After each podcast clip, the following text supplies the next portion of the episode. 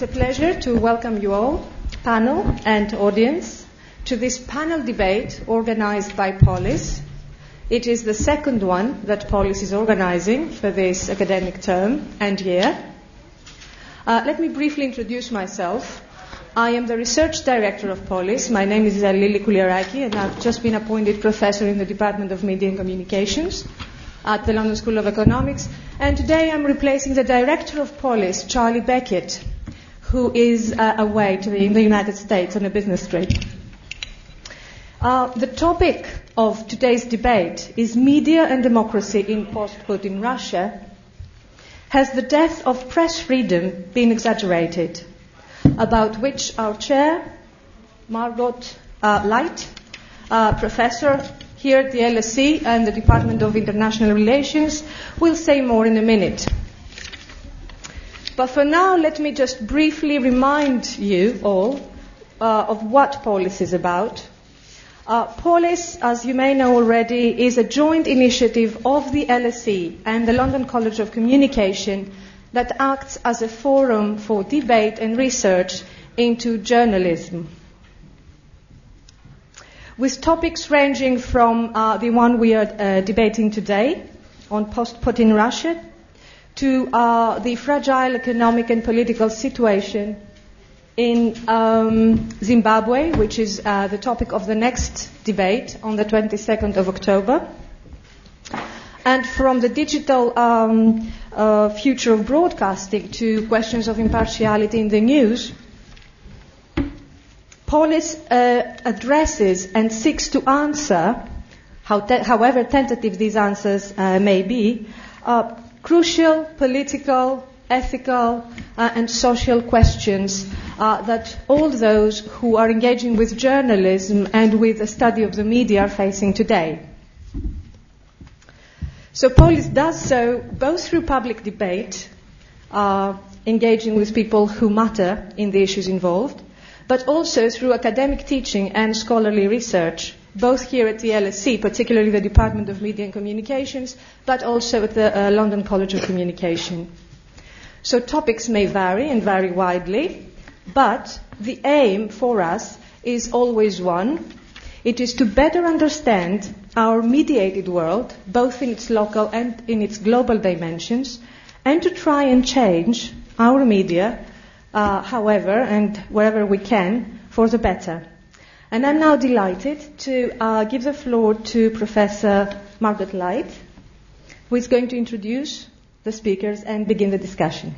Thank you very much.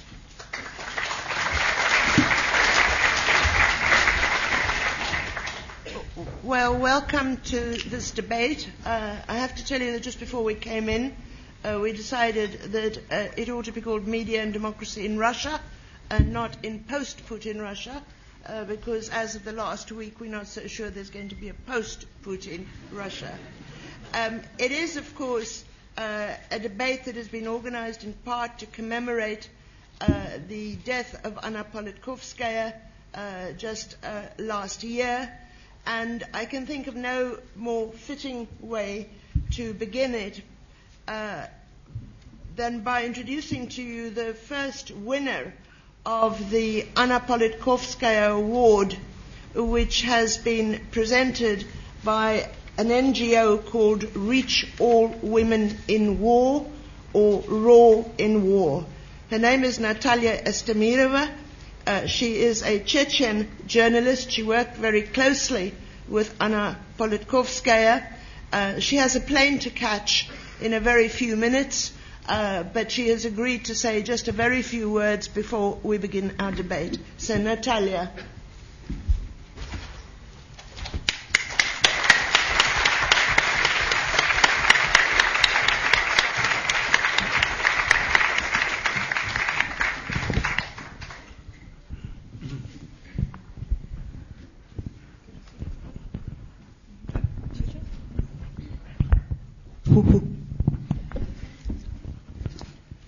Здравствуйте.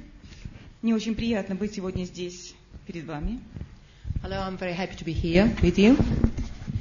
Я очень рада, что звучит имя Анны Политковской. Я рада, что оно не забыто спустя год, как это произошло со многими-многими жертвами, такими же, как Анна, но не такими известными. And I'm very happy to hear Anna Politkovska's name being pronounced here. I'm very happy to hear that it hasn't been forgotten, like so many other people whose names have been forgotten. Что происходит с прессой в России, со свободой слова в России? А, Есть она или уже нет? So what's happening to the press freedom in Russia and to the freedom of speech in Russia? Is it dead or is it still alive? А, Я думаю, что с российской прессой в России произошло гораздо более ужасно, чем просто смерть. I think what's happened to the freedom of speech and to the Russian press is in fact something which is much worse than death. В своем большинстве российская пресса участвовала в убийстве. Because the Russian press has participated actively in its majority in the killings and murders. Потому что когда осенью 99 года Путин объявил, мы выиграем информационную войну, а, так не бывает, чтобы война была только с одной стороны, чтобы у одной только стороны оружие, а другая была лишена слова и лишена какого-либо оружия. And when Putin announced in 1999, in the autumn of 1999, that we are winning the information war, it is not a fair victory because you don't have a war and a victory when one side is armed and the other side is unarmed and doesn't have any resources at its side to defend itself. Поэтому я могу назвать только одно – это убийство словом. So I would call this campaign as a murder with words. Солдаты стреляли, бомбили а, чеченские города, чеченские села, гибли дети, гибли женщины, а журналисты писали, убивают чеченских бандитов и правильно убивают. While soldiers were shooting, while the bombardment was taking place, when innocent people, women and children were being killed, the journalists wrote about it and saying, the people who are being killed are bandits, they're terrorists. Очень немного журналистов восстали против этого и стали голосом жертв. Very few people stood up, very few journalists stood up uh, to this and in fact became the voice of the victims of this conflict. Самой яркой и самой смелой из них была Анна Политковская. And the most outstanding and courageous of all was Anna, Ее убили. and she was murdered. Я не вижу, чтобы в российской прессе была такая большая волна протеста, чтобы там было такие собрания, как вот здесь у нас, чтобы, э, как в Англии, как во Франции, как в других странах, чтобы также яростно требовали расследования, наказания убийств и прекращения того, что творится теперь. And I haven't seen the same outrage, the same criticism of what happened, uh, happening in the Russian media. What is happening all over the world, in France, in Great Britain, in other countries where people are demanding that the perpetrators of this murder should be brought to justice and that the killings should stop and the violence that is being uh, carried out in Chechnya should stop. There is no debate and there is no demand in the Russian media for such things to happen, to stop. В российской журналистике, так же как в российском обществе, просто убито желание быть свободным. So the very desire to be free has been killed in Russian journalists. Я не думаю, что в ближайшее время возможно возрождение. And I don't think a revival is forthcoming. Простите за такое негативное выступление. So I'm very sorry for this rather negative take on what is happening to the freedom of speech in Russia.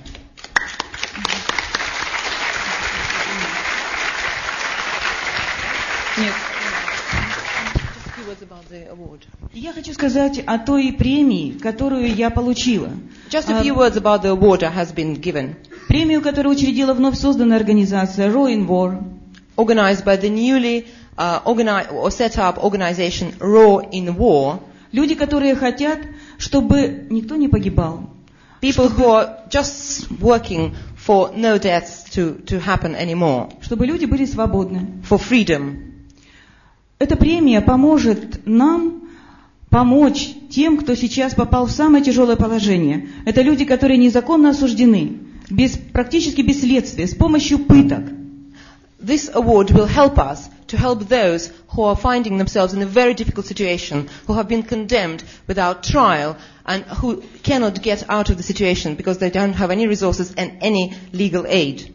Мы постараемся восстановить справедливость с помощью адвокатов. And we will try to use lawyers in order to restore justice and pay their fees. Thank you.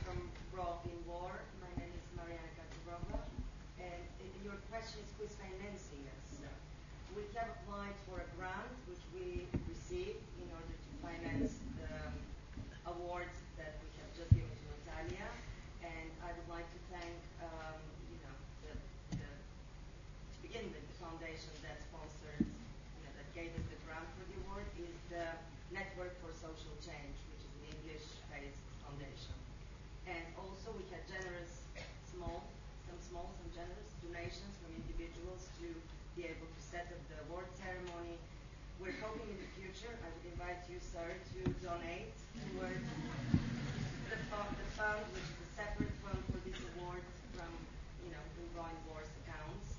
And it all goes towards the recipient of the award. The only condition that they use it to uh, advance their human rights work. And this is an international award. This year it goes to a Chechen um, activist. Next year it should be a woman human rights defender from Darfur, Iraq. Thank you very much. Well, uh, that really sets the scene for the debate uh, because it's really about uh, is it correct to portray Putin as the main culprit in curbing the media in Russia? Uh, are the uh, criticisms of the state of the media in Russia exaggerated? Are we being too negative?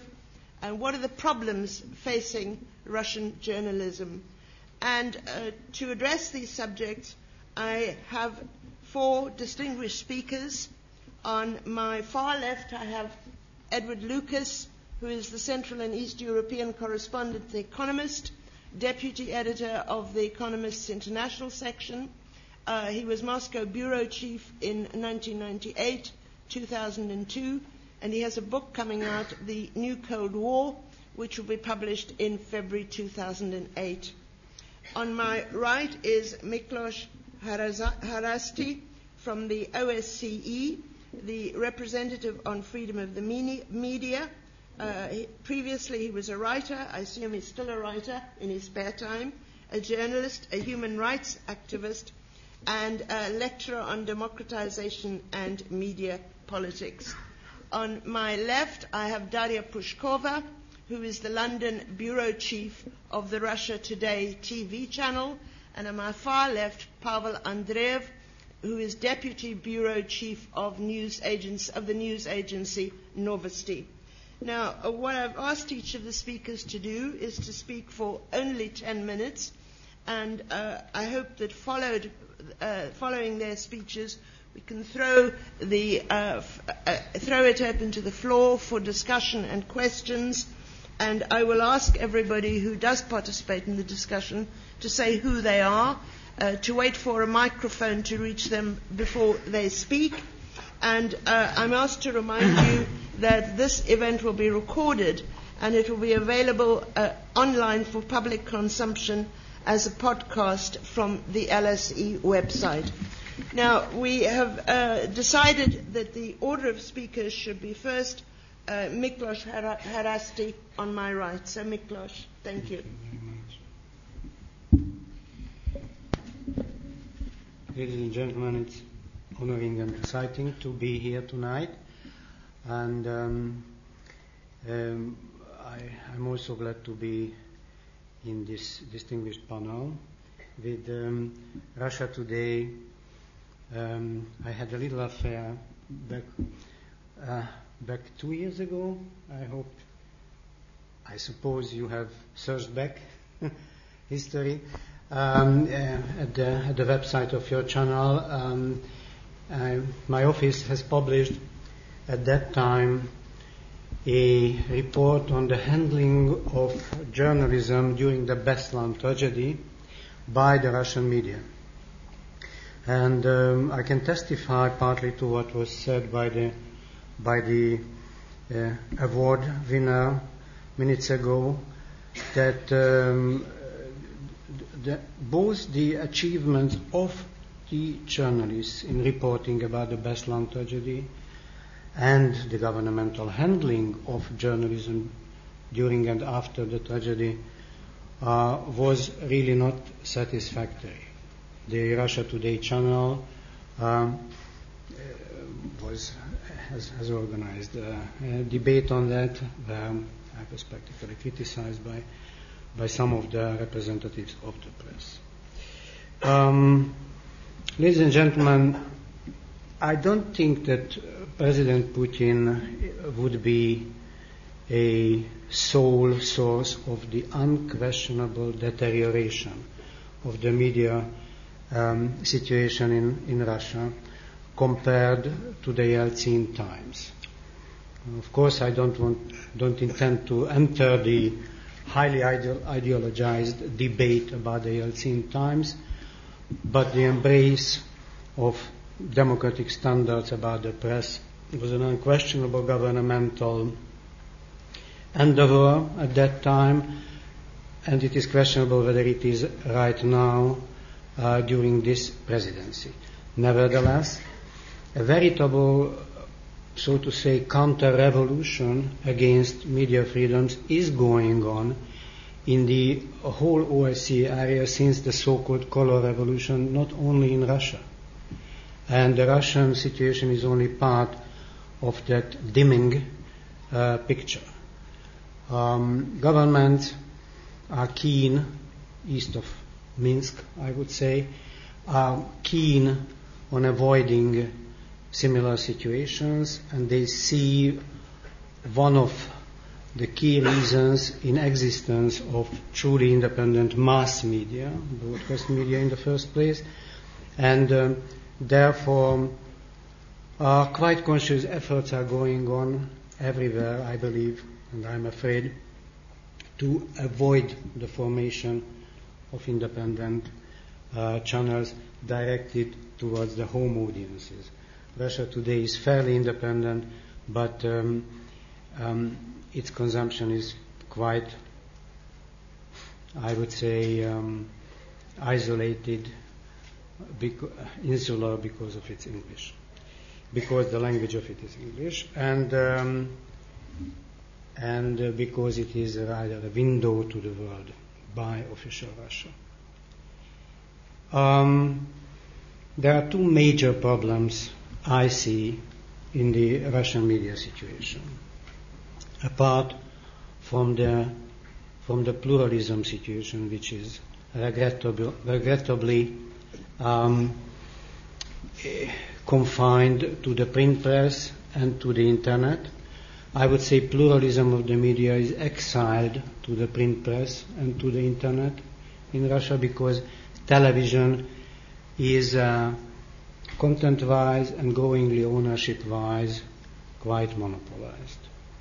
Um, the purchases uh, by a practically state-owned media conglomerate, that of Gazprom, Gazprom Media it's called, um, has, redu- has, has reduced ownership pluralism, which was restricted actually even during the Yeltsin times or even right after the Yeltsin times.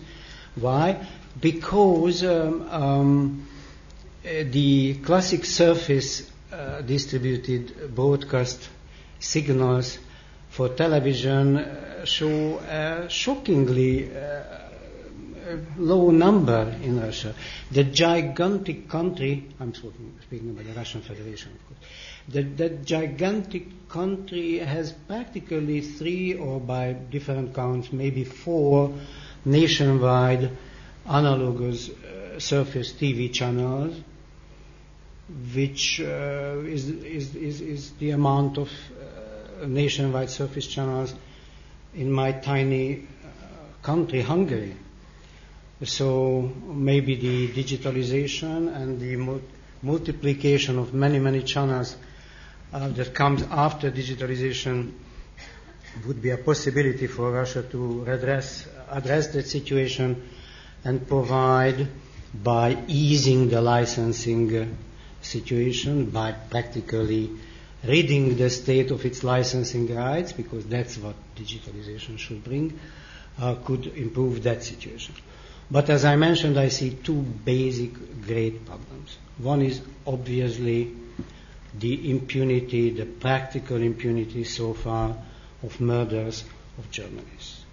Russia is the country where peacetime killing of journalists, by peacetime meaning, uh, well, let's let's not look at the Chechen situation right now, by peacetime meaning um, lack of civil wars as well, not only of, of, of state wars, of course. And that's the highest in the world right now in, in, in the Russian Federation.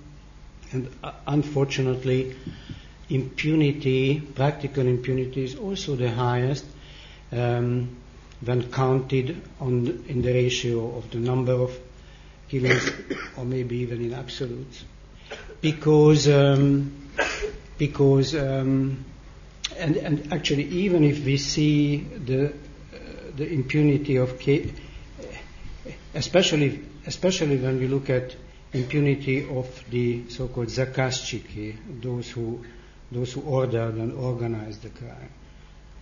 Especially in the cases when the killing, the violence against journalists occurred obviously for her or his writing as a punishment for covering issues, typically human rights or corruption.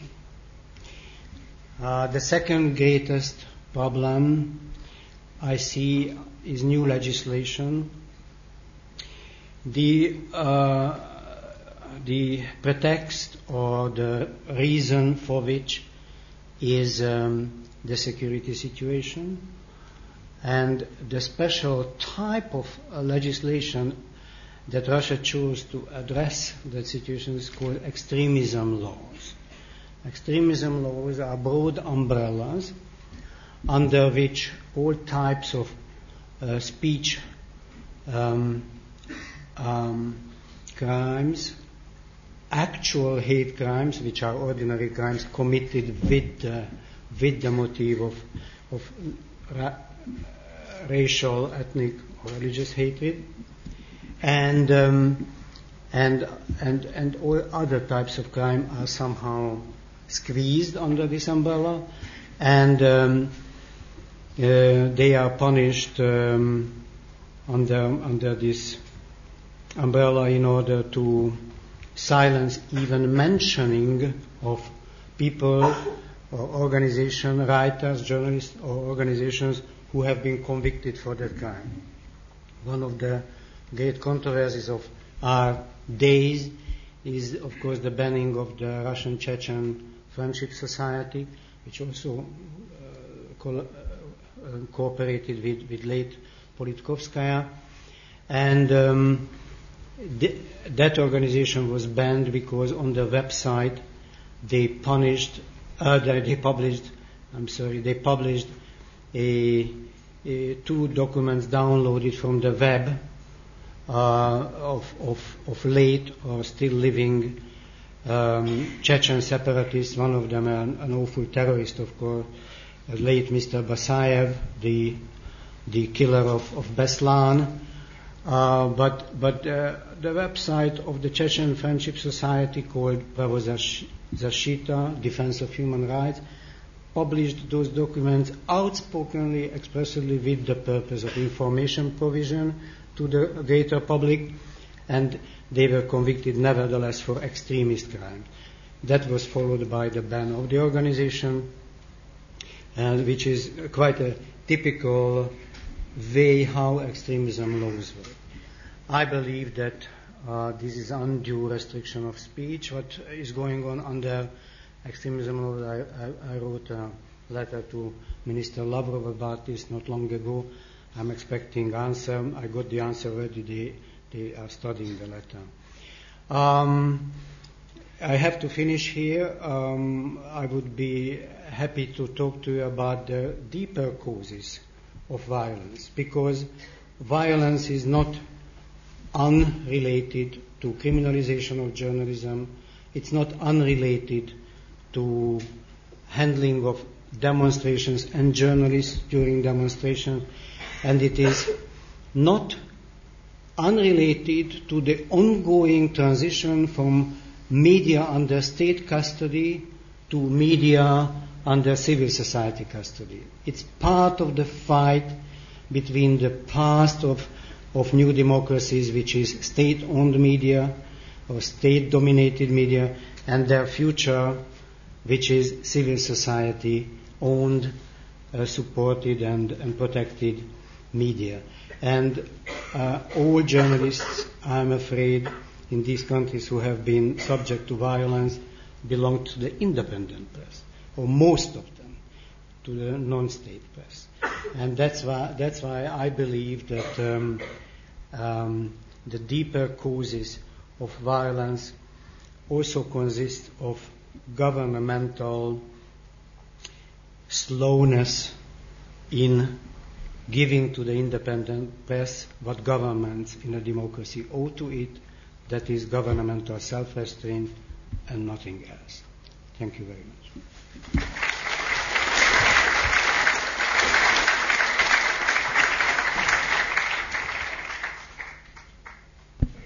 Thank you. I call now upon Pavel Andreev from RIA Novosti Press Agency. Ladies and gentlemen, good evening. Thank you very much for the invitation to this. Work? It's all right. Okay. Um, thank you very much for for the invitation to take part in this uh, fantastic event. I'm very honored to be present here at the LSE and sharing this panel with such distinguished speakers. Um, just to discuss the uh, situation in the Russian media today, um, I thought that it would be a credible idea to sort of put, to make some inlead to that and to draw a bit of a wider context of what's going on in the country, because what's going on with the media in Russia today is absolutely uh, characteristic and it is a part of the uh, general pattern. Um, there is a, so I will, I will start with the, um, with major trends in economy, for instance. Um, there is a abso- absolutely vivid direction of how people perceive the economic situation in Russia. There's been a notable GDP growth. Um, there's been wealth uh, growth. There's been uh, people are people have started feeling themselves as living in the in a free country indeed. Um, it's obviously attributed to the skyrocketing oil prices. Um, no, no doubts about that. Uh, but 15-20% of wealth growth per year uh, mean quite a lot for the people of Russia today. They've got stability and they've got some. They have an opportunity to plan their future today. The same trend uh, also is characteristic of the social development in the country. The oil money has been well kept as yet. Um, there is a stabilization fund, fund as you as you might be aware, and this money will go to develop the social infrastructure in the country.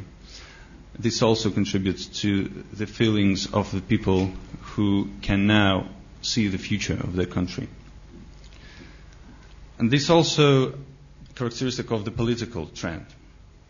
Um, there is a very vivid contrast to the 90s. Um, my distinguished colleague has just said that there was much more democracy in the Yeltsin times uh, in the media. Well, there, uh, I would object to that because there was no democracy. There was chaos in the 90s in Russia. Um, democracy is democracy is um, is a system where there are not only freedoms and rights, but there are also responsibilities. And this was, of, this was there was no understanding of that in the 90s with the Russian people. Um, therefore, therefore, um, what we the, the, the 90s resulted today in the political trend in absolute resentment of any radical reforms and of liberal democracy in the sense you here may understand it. This all these three features um, contribute together with the traditional. Uh, there, there is a, obviously a tradition of strong government in Russia. Uh, all the best times of Russia were Russia had in its history were governed by a strong man. All these combined attribute to the 80 plus percent support to President Putin and his policies. That's why when we get to the media situation in Russia, there is, uh, it, it, it, also attributes to, to, to, all those factors. The chaos of the 90s in the media um, provided for very poor quality of journalism. When somebody says that was free media in Russia in the 90s, I can remember media which were owned by the oligarchs and which were representative not for the public interest, but for the interests of particular businesses. And this is now understood by the people of Russia. Um, there was there was very um, obvious trend to sensationalism, which is indeed characteristic of the media today worldwide. And even even Jeremy Paxman was criticizing BBC for and the British media for that quite recently.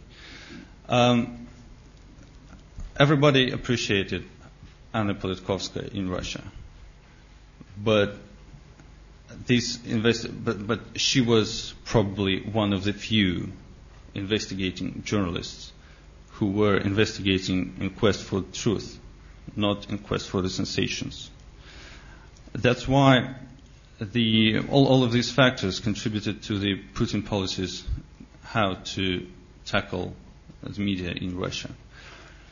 The state control of the media was essential uh, particularly of the television, because we can't say 100% there is state control over the media in Russia. There is quite heavy state control of the television, and that's that's explained. Uh, that's that attributes to the fact that obviously the television is the sort of has the widest and more well the thoroughest, uh, uh, most thorough uh, reach to the people of Russia. Um, this, um, so the, the Putin policies in, uh, in, in, in, uh, in moving forward the state ownership of the television was aimed at deterring the particular oligarch groups from, um, from broadcasting, tra- transmitting their interest in the media. It is obviously a transitional period. Um, there is a there is a, there is a feeling. Well, at, at, least I have it, and there are quite a num- quite a number of people who share this view that.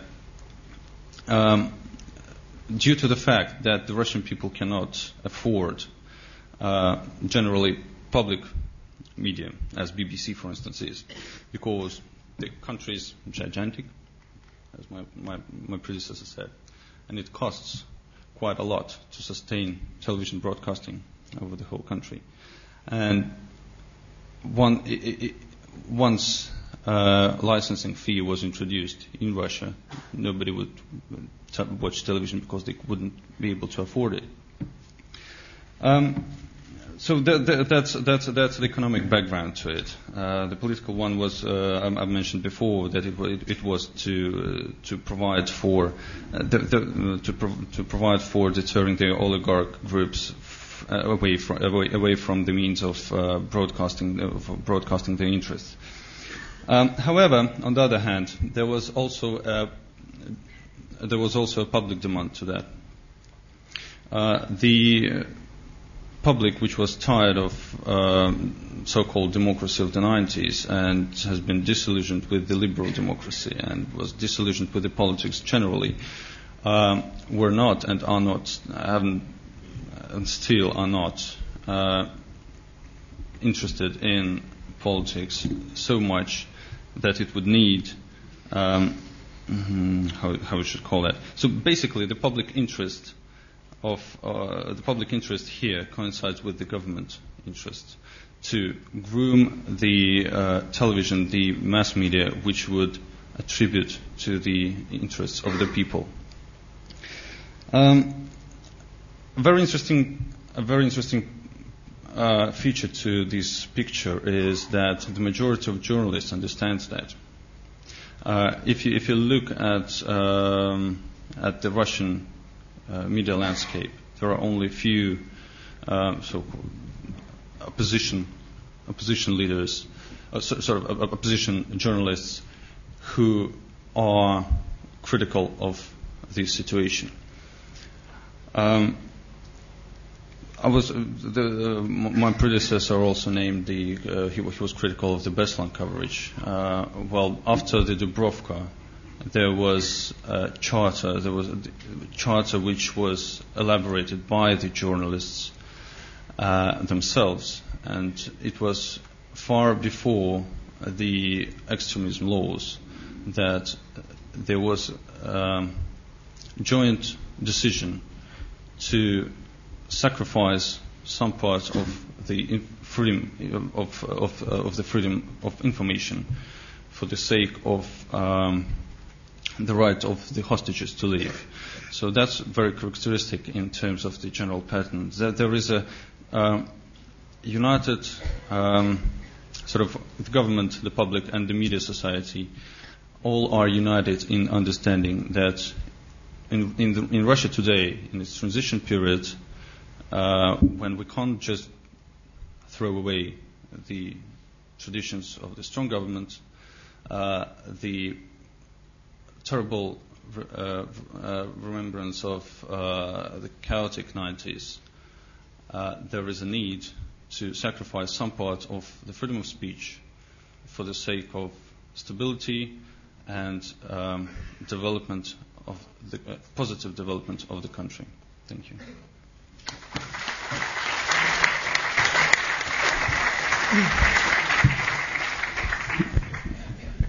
Edward, please. Well, thank you very much indeed, Marga. And I may say, having spent three years sitting down there, listening to people talking up here, it's very nice to see the view the other way around. And thank you very much for inviting me. Um, one of the key features of the new Kremlin ideology is rewriting history, and it's not just sanitizing the Soviet past, um, it's also demonizing the previous 10 years. And it's absolutely true that the 1990s were a very difficult period for Russia. It is quite wrong to describe them as being a period of unrelieved failure. That's true in both economics, it's also true in terms of the media. During the 1990s, we saw a media which was very messy. It was very heavily under the control of different commercial groups, particularly the oligarchs. Um, it was sometimes extraordinarily unethical, both in, in, in, in all directions. But there was a very wide pluralism. You could see a great deal on telly, you could read a great deal in the media. Most importantly, you could see on the television people holding the government to account, sometimes in the most caustic and sometimes in the most amusing ways. And to me, the real emblem of what's gone wrong in Russia is a program called Kukli. Kukli was the must-watch spitting image program. That shows how old I am. But spitting image is a sort of puppets, puppets program that was very popular in Britain in the 1980s. And Kukli, um, in the Yeltsin era and at the beginning of the Putin era, was compulsive viewing on Sunday night because you could see the people who run Russia under very informed, very caustic, and very amusing scrutiny. That was taken off the air. First of all, they said you can't have a picture of Putin because it's disrespectful. After that, the whole program went. Um, and, the, and the guy who um, runs it, Shend- or ran it, Shenderovich, um, no longer has a program. Like so many people, he's gone to the, ra- the one remaining free radio station, Echo Moskvy. Now, it's absolutely true that. Um, sorry? Yeah.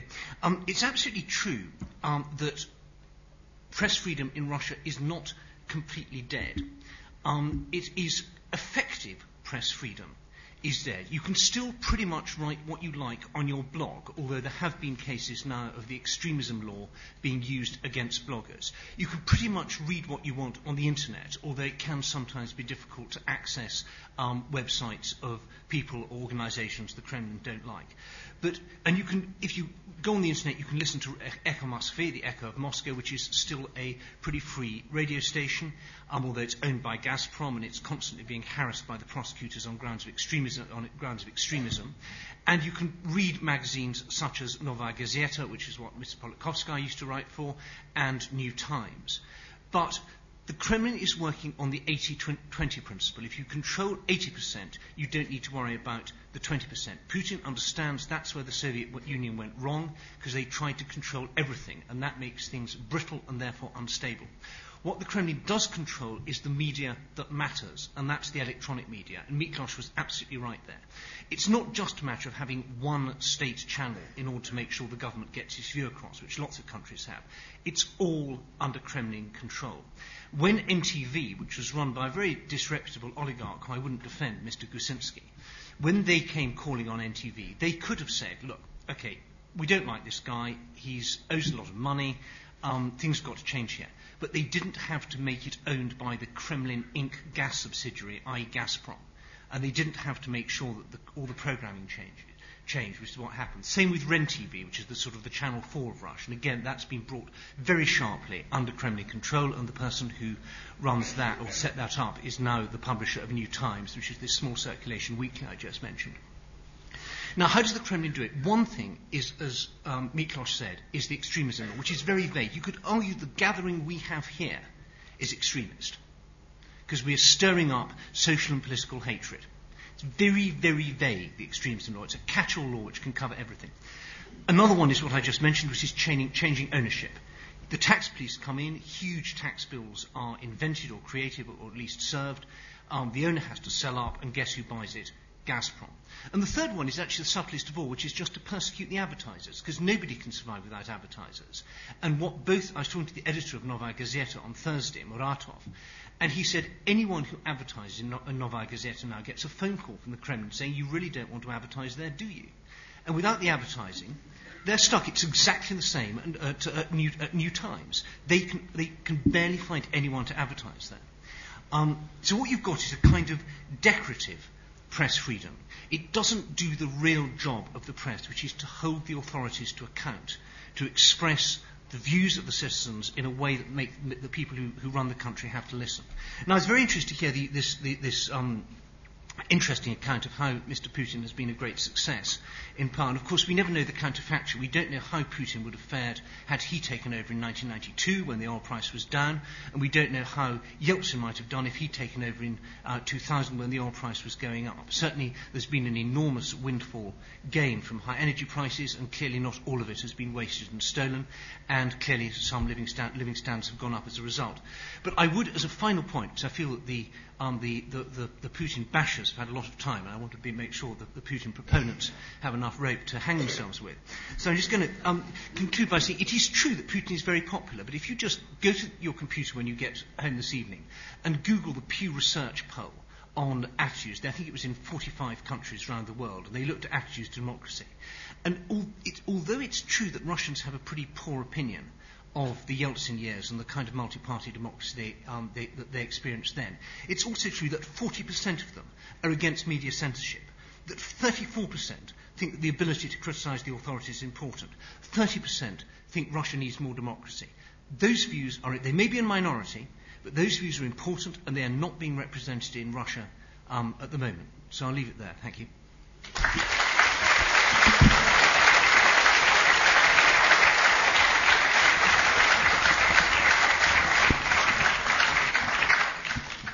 Thank you, Edward, for being so brief and succinct. Daria.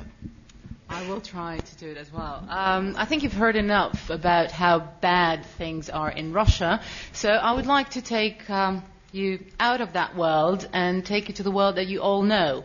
And here, uh, Miklos has mentioned that there was a very unsatisfactory coverage of Anna Politkovskaya a couple of years ago. And that's a very clear image uh, of Russia Today wasn't even on air two years ago. Uh, so we are talking, sorry, yeah, it was an anniversary, obviously, of, of her death. But um, this is, every time I see a story about Russia or about Russian media, I have a feeling that there's been the story has been slightly photoshopped in the Western media. Um, there's a light distortion of how things are being presented. So I just wanted to show you several very clear examples of how the media here in the United Kingdom have been covering stories which were very important for Russia. One of the most striking examples is obviously the Litvinenko case, which everybody knows what it's all about, and the coverage of the case by the British media.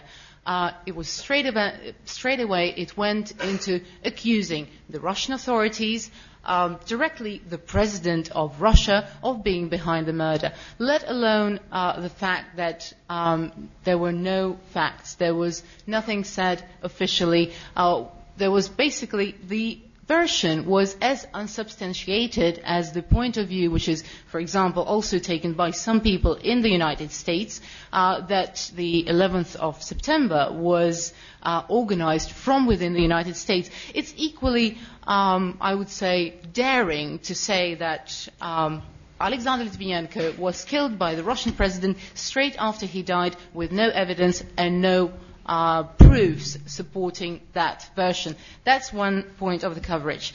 Uh, we also see the case of Andrei Lugovoy, the man who is accused of being behind the murder of Alexander Litvinenko. Obviously, Britain wants him here. Obviously, they believe there is some evidence which would prove that he is guilty.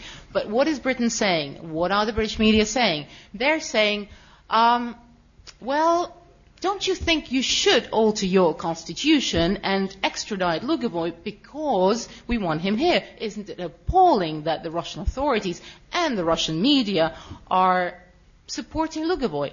I'm not defending Lugovoy. All I'm saying is that when it comes down to the third term of President Putin, uh, the Western world, the Western world wants um, the Russian president to you know, to work along the lines of the Constitution and not to run for the third consecutive term. Whereas when it comes to Lugovoy, we should alter our Constitution and we should extradite Mr. Lugovoy so that he can stand trial here in Britain.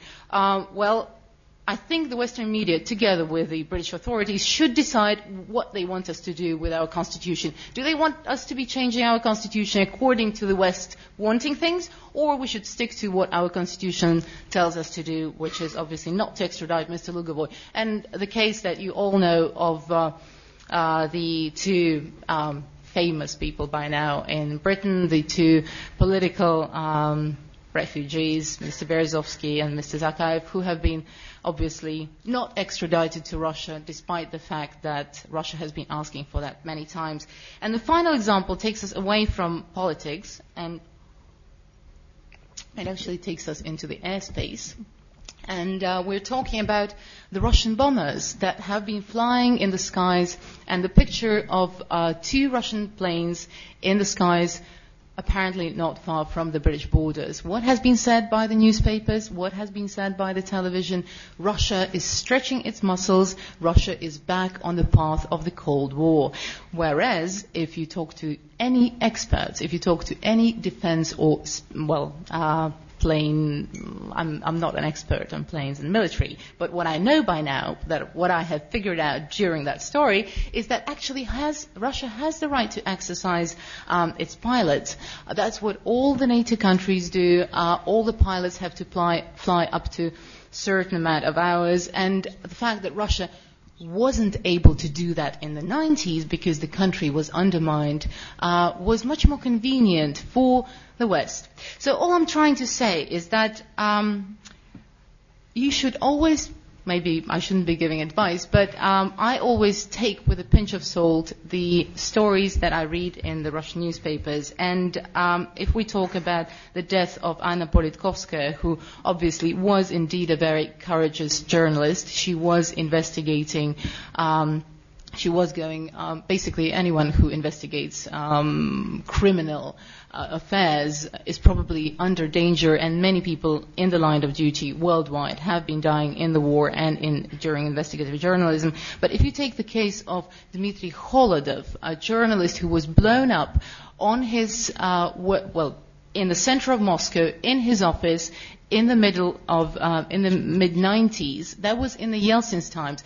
There was no wide coverage in the Western media shouting out, he has been killed, the voice of all the true people. He was investigating the arms trade deals. Uh, obviously, by um, saying that Putin is evil and Russia currently is evil, we have a very clear example that Anna Politkovskaya has been killed. But because Boris Yeltsin was a democratizer, he was running along the lines that uh, his Western allies would like him to run along.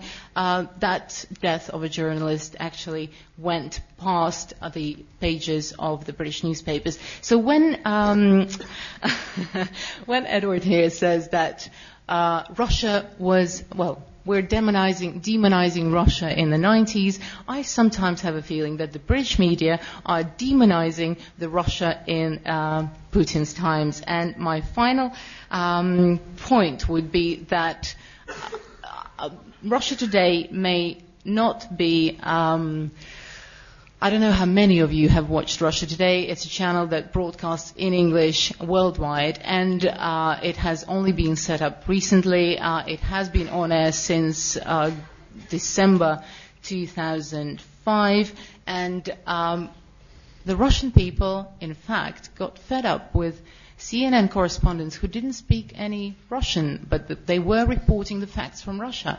And they got fed up with the BBC correspondents who uh, would tell the story from their part. Decide, the Russians decided they want to speak out for themselves. And if you tune in to Russia Today or if you read uh, the online uh, media from the Russian side, you might get a fuller picture than just by relying on the media in this country.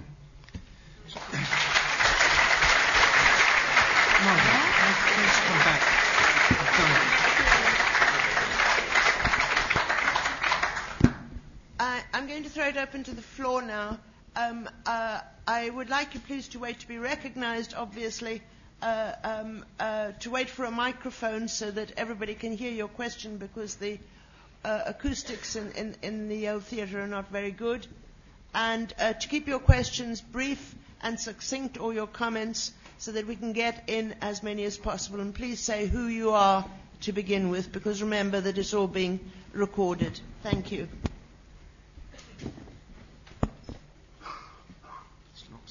There's a, a question upstairs, please, in the second last row. Hello, my name is Andrei Kuvshinov and I'm Russian myself, so I think it would be a good idea to have a Russian person here uh, from the audience who can say that he actually knows the situation in Russia because I actually live in Russia most of my time. And I just wanted to add a few words uh, to what you already said about chaos in 90s. so what I want to say that clearly there was a chaos in 90s, and I agree with this. But and 90s was not democracy. Even some people in Russia believe that what democracy is is exactly what we had in the 90s in Russia. But on the other hand, clearly there was freedom of expression. Even there was there were different groups behind different channels, different media, but they were expressing different points of view. And what is uh, freedom of expression is when you are allowed to have different outlets, different channels, which provide opportunities for different views to present their points. And that's exactly what we are lacking now. Uh, and I agree that unfortunately, uh, it's not just evil Russian government, let's say evil, who does this, but uh, because of this unfortunate coincidence when we have oil prices running, which clearly allow some stabilization in the country, Russians now have two choices. Effectively, they believe uh, they have two choices. They have stability now, and they have chaos of 90s, which they believe is democracy. And for them, the choice is now strong government with oppression of freedom of society, of freedom of expressions. So I just want to mention uh, to get, get the point that unfortunately, and I agree with the person who was staying at the very beginning, uh, we don't have freedom of expression now in Russia, and people in Russia believe in limits of freedom of expression for the greater good. And 80% of people in Russia do support this. And that's the reality which we have in Russia now. But whether we should agree with this or not, I personally believe we shouldn't, and that's not the right thing. That's a point which I wanted to mention. And uh, if you want to comment, uh, Thank you. May I just- Yeah. yeah. Um, um, yeah, as- oh, the, the, um, the speakers are dying to, to keep uh, riposting, but what I'm suggesting is that I keep them silent uh, until the end and then give them a chance to respond. Yes, look, I- I- I've actually got a question um, which uh, does demand immediate response for uh, Daria Pushkova. Uh, the motion under debate here is media and democracy in post-Putin Russia has the death of press freedom been exaggerated? Um, you didn't address the question at all. You uh, just said we don't want to talk about that. We want to talk about weird similarities between 9/11 and this and that, and uh, interpretations of the Yeltsin order. Normally, when people refuse to answer a question, it's a sign they don't like it, and it's a sign too of a guilty conscience that uh, they know that the answer is that press, the death of press freedom hasn't been exaggerated in Russia. Is that the case? That's a question to me, I assume. Am I allowed to answer? No. Uh, I would really rather we got all the questions Sure. in, um, uh, but if the audience rules me out. Uh, okay, Daria. Okay, um, I'm here on the dis- defensive again. Um, right. I just think that the image presented, or rather the picture presented by the, my co-speakers has been quite full. I do not think there is full freedom of speech in Russia. I may even um, refrain my opinion on whether it's good or bad for the country, but I do think that Russia is currently in transition period, and uh, the country is still in transition period. It has, I mean, for the Soviet, for the former Soviet Union countries, and for what has what is left uh, and what is called Russia, uh, it is still a huge country to go from one state of mind into another, and therefore you have to remember that uh, Russia has never really ever had any kind of democracy, and demanding from such a country to switch like that within by now um, 16 years from one um, set of priorities or set of ideals to another, it's quite a complicated thing. And what we're going through now, we all hope that there will be, the, the more stability there is, the fewer journalists will die in the line of duty. We do hope that this uh, transition period will be over uh, and that the country will soon get back on the sort of more democratic and free track. But getting back to actually, I see the reaction to my point about fewer journalists getting killed. Uh, just to remind you that from 1992 to the year 2000, um, 33 journalists died in Russia, and that is uh, the, these are the figures provided by the New York-based um, Committee to Protect Journalists. Uh, this number has diminished almost two and a half times in the Putin years. So we are talking about more stability. We are talking about uh, the fact that Russia is going slowly back on its track. And once uh, the country has figured out what to do with democracy, I'm sure you can't take away from me or Pavel here, from the young Russian generation, the freedoms that we have and the freedom of choices that we make. And we, well, I personally do choose uh, the country that I live in and the country that I work for, and I do like what is going on with it. Thank you, Daria. Thank I have a question at the top, but just before you, you, you p- pose your question or make your comment, natural justice demands that I should give Edward Yes. one second. У вас линчуют негров. You lynch Negroes. That was a classic Soviet counter argument whenever we criticised them, the Soviet argument. We said, why, you, why did you invade Hungary? They talked about Suez. We talked about Afghanistan. They talked about South Africa or Nicaragua. Stop throwing sand in our eyes and let's talk about Russia. I'll debate you till the cows come home by the imperfections of the British media. I was doing this at the Reuters Institute in Oxford only two weeks ago. But the point is, one more sentence, the point is, we used to have freedom. It was a very bad democracy. You're quite right to say it wasn't a democracy at all. But there used to be freedom, now there isn't. If that's a transition, where's its heading? We is who? The Russians? Okay. Your question or your comment? Uh, yes, hello. This is to the distinguished proposition, I think. Can you Um, say who you are? Um, I'm, I'm a third year economics student. Um, I'd rather not say my name, I think. Um, Are you afraid? Well, I am actually. Um, this is uh, uh, the first point to the proposition. Um, the first point to the, to, to the proposition is that, well, the reason there's only been, I think, 17 journalists that were killed from 1999 until present is because, frankly, there are fewer decent journalists and independent journalists are telling the truth to actually kill, unlike before. And the second point is, I think you're getting the causality between um, you know democracy and you know, and freedom wrong. The reason that we had chaos during the 90s, I'm talking about we because I'm Russian myself, is not because we had freedom of speech, but because we had hyperinflation and we had war in Chechnya and we had the default in 1998. Now this was not caused by the freedom of, me- of the media. This, this, this was not the cause. I think you should really address that question. Shall I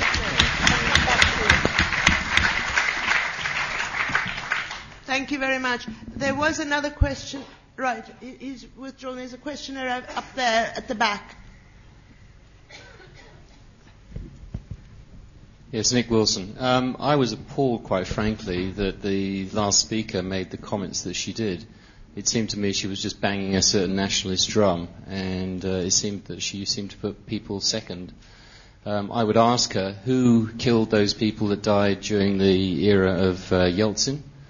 They're probably the very same forces that killed the people in the last few years under um, um, uh, the current uh, uh, president of uh, Russia. On what basis do you? Uh, I'm, so, I'm, saying, sugge- I'm suggesting to suggestion? you. I'm suggesting to you that that's the case. If you are a reporter, why don't you investigate it rather than put forward this sort of ridiculous rhetoric that you're doing? Well, I think uh, this is all about rhetoric. What we're doing here, we're talking, we're discussing Russia. Uh, qu- qu- question in front here, please. Hello, in the front row.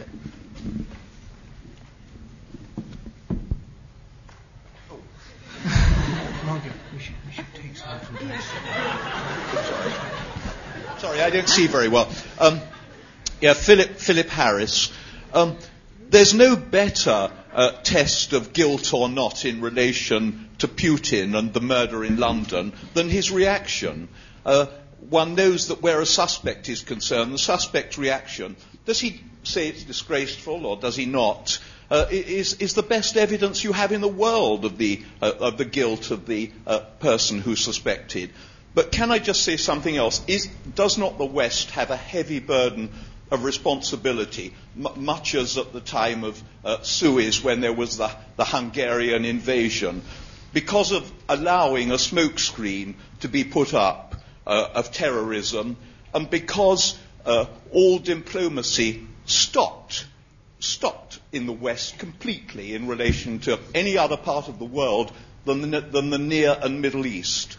Isn't there a tremendously heavy burden of responsibility for the disastrous way uh, the situation is going in Russia and for the world um, and the West? Um, is there any gleam of hope that the West can help now to rectify the situation? Right, I think I'm, I'm going to. There's a question down here, please. If Hi. the stewards can keep their eye on me, because I'm trying to get the questions coming, so I'm pointing while the last person is speaking. Thank you. Hi, I'm Eli Vedetsky, um, and I'm going to be really quick because Edward uh, Lucas already asked the question that I wanted to ask. Um, just in his last response, he asked um, if this is a transition period, where is it heading? Um, and I'd actually quite like an answer from both of you, if that's possible. Thanks. Hi, my name is Amar. I'm a first year student here at the school. Uh, Putin was in, certainly wasn't the first president of uh, Russia, and he certainly didn't disband the, uh, the Soviet Union. Why blame it all on Putin? He's bailed out an ailing nation. He's certainly uh, come up with the numbers when it comes to GDP. And I come from Pakistan. My country has recently experienced radical changes when it comes to the freedom in the press, and it, de- it definitely hasn't worked out for us. Is that the way uh, we would want to go? Isn't free press commercially oriented? Besides, isn't freedom a relative term? Right, well, that seems to be. A very good point in which uh, to stop and pause and let the speakers respond to some of the questions and the comments, and then we'll go back to the floor again. So, do you want to start, Pavel, because you asked earlier? Uh, yes, sure. Quite a quite a number of thrown in. So, um, shall I start from uh, from from there were two questions regarding the, uh, the, uh, the, the uh, regarding the 90s and the Western uh, should should Western be feeling guilty of wh- what's going on today? Well, um, I would say that it was uh, partially. Uh, the, the of the 90s was partially uh, attributed, should be partially attributed to the to those freedoms which were there in place in the 90s, because those freedoms didn't had uh, responsibilities which would counterbalance those freedoms. Uh, the journalists didn't know what it is. The owners didn't know what it is either.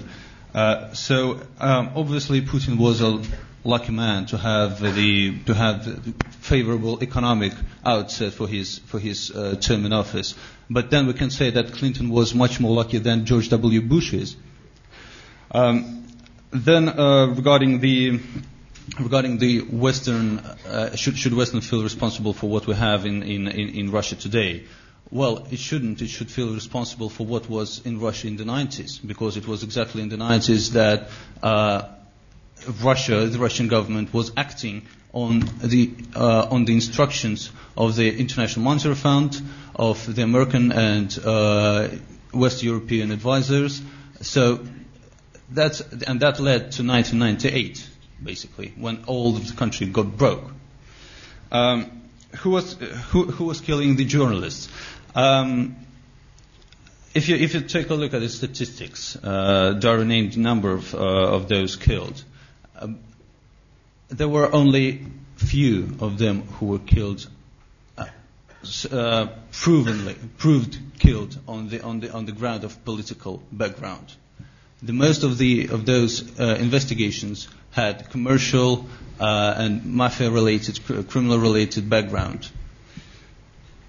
Um, where, where the transition, what, what, what direction we are heading, uh, where the transition is heading. Uh, well, it's heading towards, uh, I believe, a strong, independent, uh, self-conscious country, uh, manageable country, because uh, the direction we were going to in the 90s was uh, uh, a disbanded um, sort of piece of part, part of part of the globe uh, which was like um, mm, like a carpet, which was sewn of separate pieces, which was not manageable, but didn't have common values, didn't have common objectives, didn't could, uh, couldn't, couldn't stand for itself. So that's what we're dropping off, and that's where we're going from. Right, uh, Miklos, since you haven't since you haven't had a, a word, Well, um, too, too many things said would um, prompt uh, some reply. Let me choose only a few of them. I don't und- what, what I don't understand in your otherwise very impressive uh, speech is this stubborn separation of them and us when it comes to the West or perceived West. Um, we are in a disputed going on since the Decabrists, I am afraid, in Russia, um, uh, early early 19th century. Um, I'm representing an organization, uh, the Organization for Security and Cooperation in Europe, which started with the so-called Helsinki Agreements more than 30 years ago, the essence of which is shared values, shared commitments, the same for every country, and because it is the uh, successor organization of the Helsinki process, that we have the US, Canada on that shore, and we have every each post-Soviet country in, on this shore of the Atlantic. It's in fact the Security and Cooperation Organization of the Northern Hemisphere. It is in the name of these commitments taken by Russia, true, mostly in the Yeltsin times, um, which I believe that that a more positive attitude towards this, and not just labeling them Western, uh, would be would be a prerequisite for the for a better situation. Um, let me mention one tiny detail. I could talk at length about the killing issue. Uh, the, the point is, of course, you are absolutely right. Mafia and, and economic reasons have killed a lot of journalists, and you are also right. The early, the first Chechen war has killed a lot of journalists because they were there, because they were there in the first war.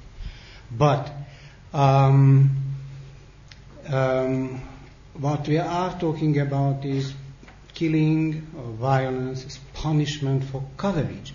And the number of deaths has grown, and the practical impunity of those special kind of killings um, has also grown. Finally, let me address one very special, almost professional question about the BBC type public television, its existence or, or non existence in Russia. Um, Russia seems to fall uh, into the nowhere with this present system between between two possible systems. One is the American system, actually comparable to the Russian Federation in size, in market, in, in, in, in, a, in virtual market. And there, the evening news on those privately owned channels, because you cannot take really serious, there is public channel, the 13th channels in, in the cities, which are kind of tiny, tiny parody of, of, of, of the of the European notion of public television. Um, those, those evening news seem to provide you with, with, with, with, with some serious news. Of course, it's, it's not a wonderfully working system. Probably public journalism should be also reinforced in the US, maybe with some, some, some, um, some um, growth in the, in the otherwise ingenious um, um, public TV system provided by the cable networks, whatever. And there you have the European system with its probably almost half and half shared frequency range between taxpayer paid gigantic uh, BBC type uh, public television channels. I believe that it's absolutely necessary simply because democracy is a more endangered species in Europe than in big countries. Now, what about Russia? You have only three or four nationwide channels, all of them seemingly privately owned, practically all of them state owned.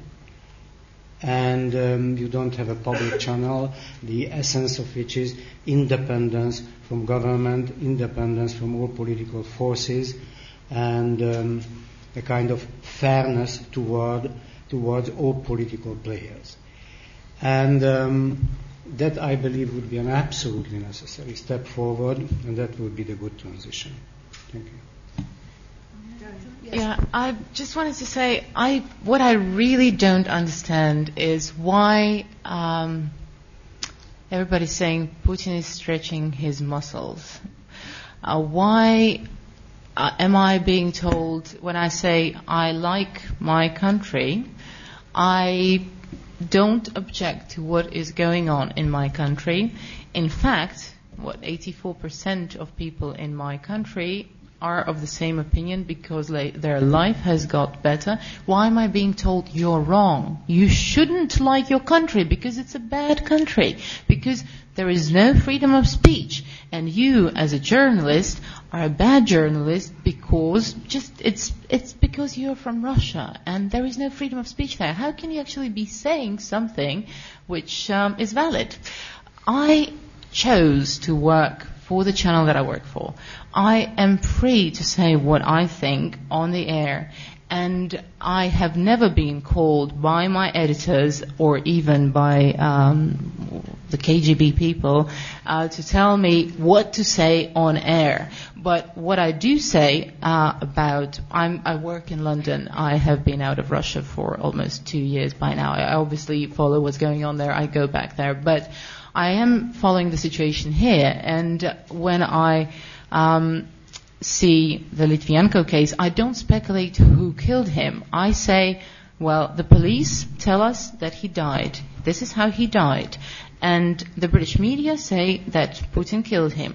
What I do, I report, I transmit the facts. Why am I being uh, accused of bad journalism? That's what I don't understand. Is it just because I'm from Russia?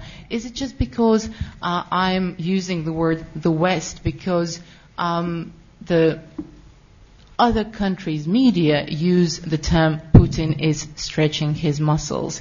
Why is it all taken in the light of uh, um, Russia's animosity and sort of hostility? I'm sorry, I, I, I criticize this only as, a, as an ideology, not, not as a sentiment. Of course, um, there is a very good reading of, of the commitments Russia has taken on her, herself um, um, in, in OSCE as, as good patriotism and, uh, and uh, non-compliance with them.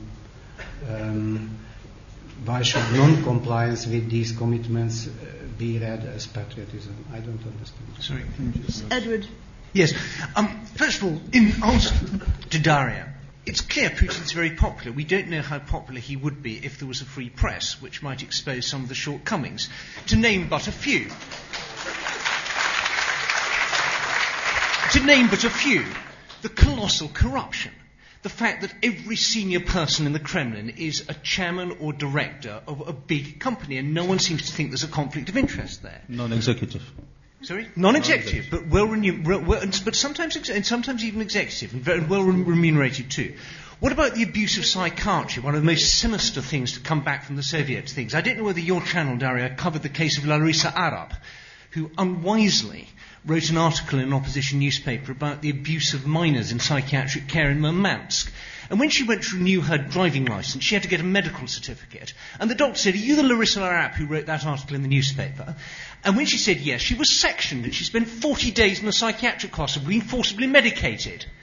Took a very big campaign to get her out. There wasn't very much about that in the, rush, in the, in the mass media. It was in all the small papers. But if that had happened in this country, it would be an absolute scandal. We don't see very much about mysterious politics, the way in which a new prime minister is produced from someone's pocket and put up on telly, some we've never heard of. Um, so just, I, I very much take your point, the gentleman from Pakistan. Press freedom is not a panacea. Absolutely not. And it can go along with all sorts of chaos and corruption and everything else. But it does have one important thing. It means it's very hard for the people in charge to get away with dirty business without the, the, the electorate at least knowing about it. Whether they're capable of doing something about it is another matter. But at least it ventilates the grievances. Now, one quick point about the 90s. Isn't it odd that under this dreadful, chaotic rule of Yeltsin, he was so very bad, an unemployed spy from East Germany who'd done very poorly in his previous job and was working in a sort, of half job in the University of St. Petersburg. At the end of this dreadful period, he ended up as the head of the most powerful organisation in the country, the FSB, and was then handpicked to go on to be the next president. Suggests to me that the 1990s weren't quite so bad for Mr. Putin after all. Yes, to the gentleman up there, the West has got to get its act together, and until we do, we don't have any chance of taking on um, the, the, the, Russian Federation in, in, in, in the ideological conflict. And thirdly, where's it heading? Just to answer the question that I myself put, which we didn't get an answer to on the other side. I think it's very simple. Count Sergei Uvarov came up with a very good slogan for Nicholas I. Autocracy, nationalism and orthodoxy. It won't be very nice for Russia and it won't be very nice for us too. We're going to have to get used to it. Ed, I wonder. I, I, I really would like to take a couple of more questions from the floor and then I will give you a chance all to wrap up. While the mic is traveling, I just wanted to ask Ed, how has he ever been let out of Russia with such views? You should have been punished for coverage, as we've heard earlier here. Yeah, well, Dari, you may think that's a joke. Someone just wrote to me from St. Petersburg saying I'd be arrested for extremism if I set foot in the country. Another person said he was posting me some polonium and hoped Edward, I'd eat it. Edward. Edward, I, I, do believe one does get uh, uh, uh, not such nice responses from other countries too. Thank you. Hello, I'm Valentina Isa. I'm a human rights lawyer from Venezuela. Um, I don't understand the importance on the British coverage content of the news because that content should fit within freedom of expression. Even a lie fits within freedom of expression. Um, understanding that it should be subject of further responsibilities. Never prison, never torture, never death, but further responsibilities. Um, I don't think content is the, sub- is the object of this discussion, but uh, the freedom to express that content. Thank you. And pluralism. Thank you. Sp- Can you pass back, please?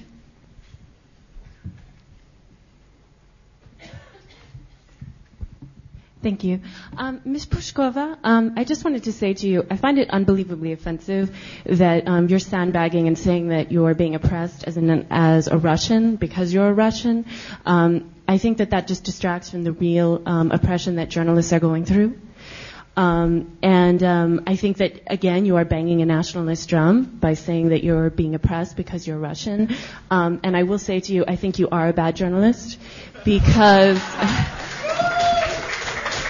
because a good journalist will care about the rights of any journalist out there, um, whether they're pulling the party line of the Putin regime or whether they're actively um, speaking out against it. So I do think you're a terrible journalist. No, no, no, no. In the white shirt, please. Um, Andre Gromak, uh, LSE student, banking and finance. Um, to Pavel, first of all, uh, re- uh, responding to your words about uh, sacrifice freedom of press for political stability and transition towards manageable country. Uh, now, we've had a bit of change in the topic here from post-Putin Russia to Russia on itself.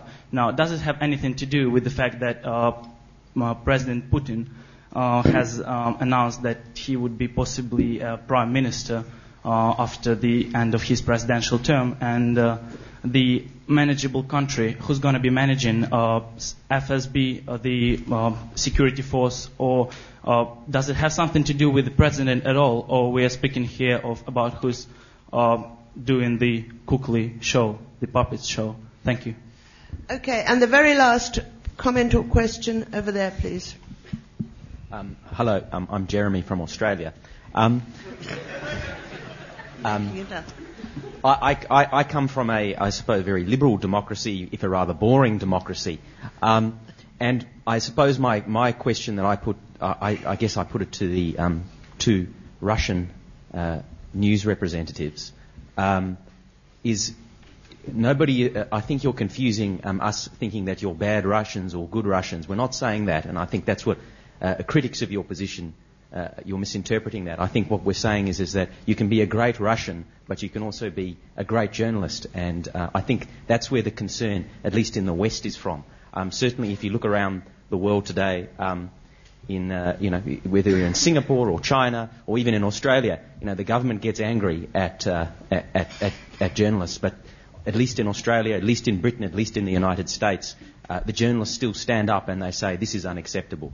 Um, and I think that's that doesn't make them good Australians, bad Australians, good Russians, bad bad Russians. Um, it means that you're either a good journalist or a bad journalist, and you're either a free journalist or you're not a free journalist. Thank you.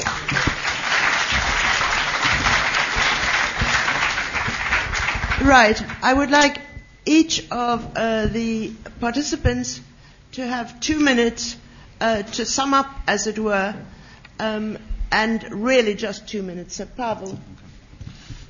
Uh, thank you very much for, your remarks. Um, uh, a couple of, the latest questions, they, actually make my wrap up thing. Um, content. Um, yes, that's what I was talking about. The journalists are and should be responsible for the content. That's the counterbalance to the, to the right of the expre- to the freedom of the expression. You can't just tell lies and cover it with the, with the label or the banner of that's the freedom of expression. Um, about the united front of all journalists, um, I think I've heard quite a number of prominent British journalists who were quite critical of um, the situation in the British media lately. It was Jeremy Paxman, it was just recently John Simpson from the BBC, uh, who was saying that, um, and actually just a year ago, the, it was the press, uh, press, press complaints commission head of press complaints commission, so Christopher Meyer, who is not a journalist himself, but he's heading sort of this complaint commission. And he was speaking at this very hall exactly a year ago, and he was saying that the British government is uh, uh, executing oppression and trying to spin so hard that it is a pressure on the freedom of speech in this country. Um, after the last, after the latest, uh, after the latest remark, remarks, actually the book by John Simpson of the BBC, who was saying that the BBC is no longer the same BBC as it was when he started. Uh, I, I, suppose, I, had, I had Bridget Kendall from the BBC remark to, to, to John Simpson's statement, and she said, "Well, that's not the core uh, thinking of the BBC. So that's sort of there, there is, there, if you want a freedom of expression, so you have to, you have to have two sides at least, not, not the united front. Okay, Pavel, that's it. Daria.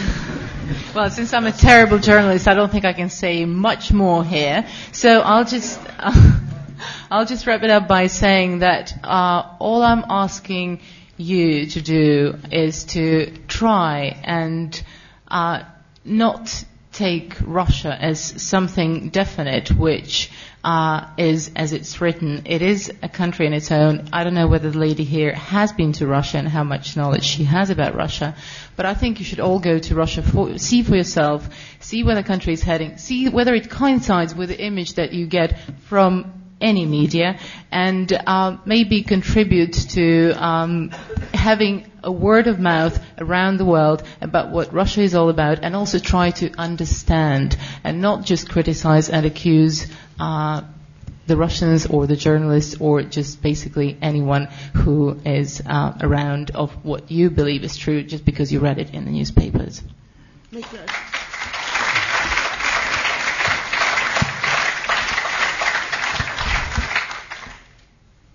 Um, I felt awkward to about the title of this debate because it was uh, too personalized, both to my both for my taste and and for my employment right now.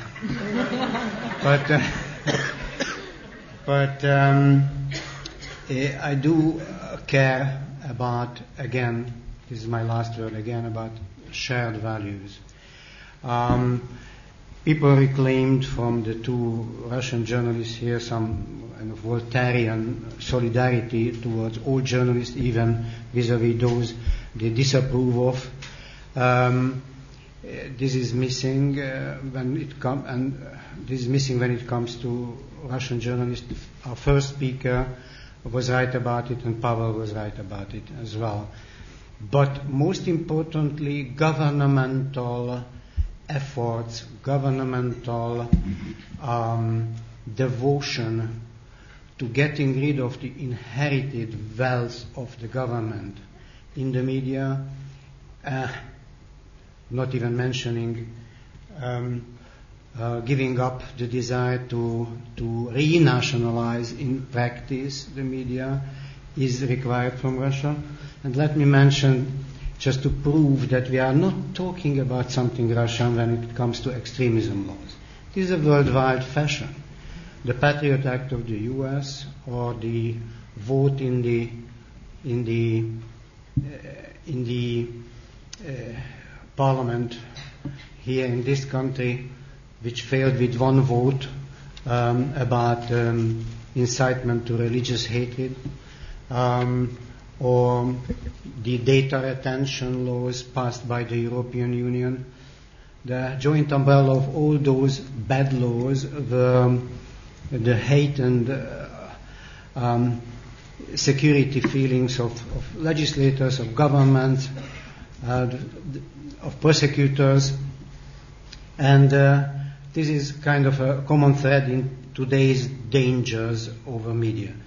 But um, actually, um, I, I, could add actually about British media the Official Secrets Act. Speaking, and speaking about these countries and the very, very uh, uh, funny libel law of Britain. But we are criticizing them uh, constantly. So we are not uh, picking or not finger pointing at Russia. What we want is governmental devotion to these problems and not brushing them off as just criti- as, as criticism of Russia. Edward.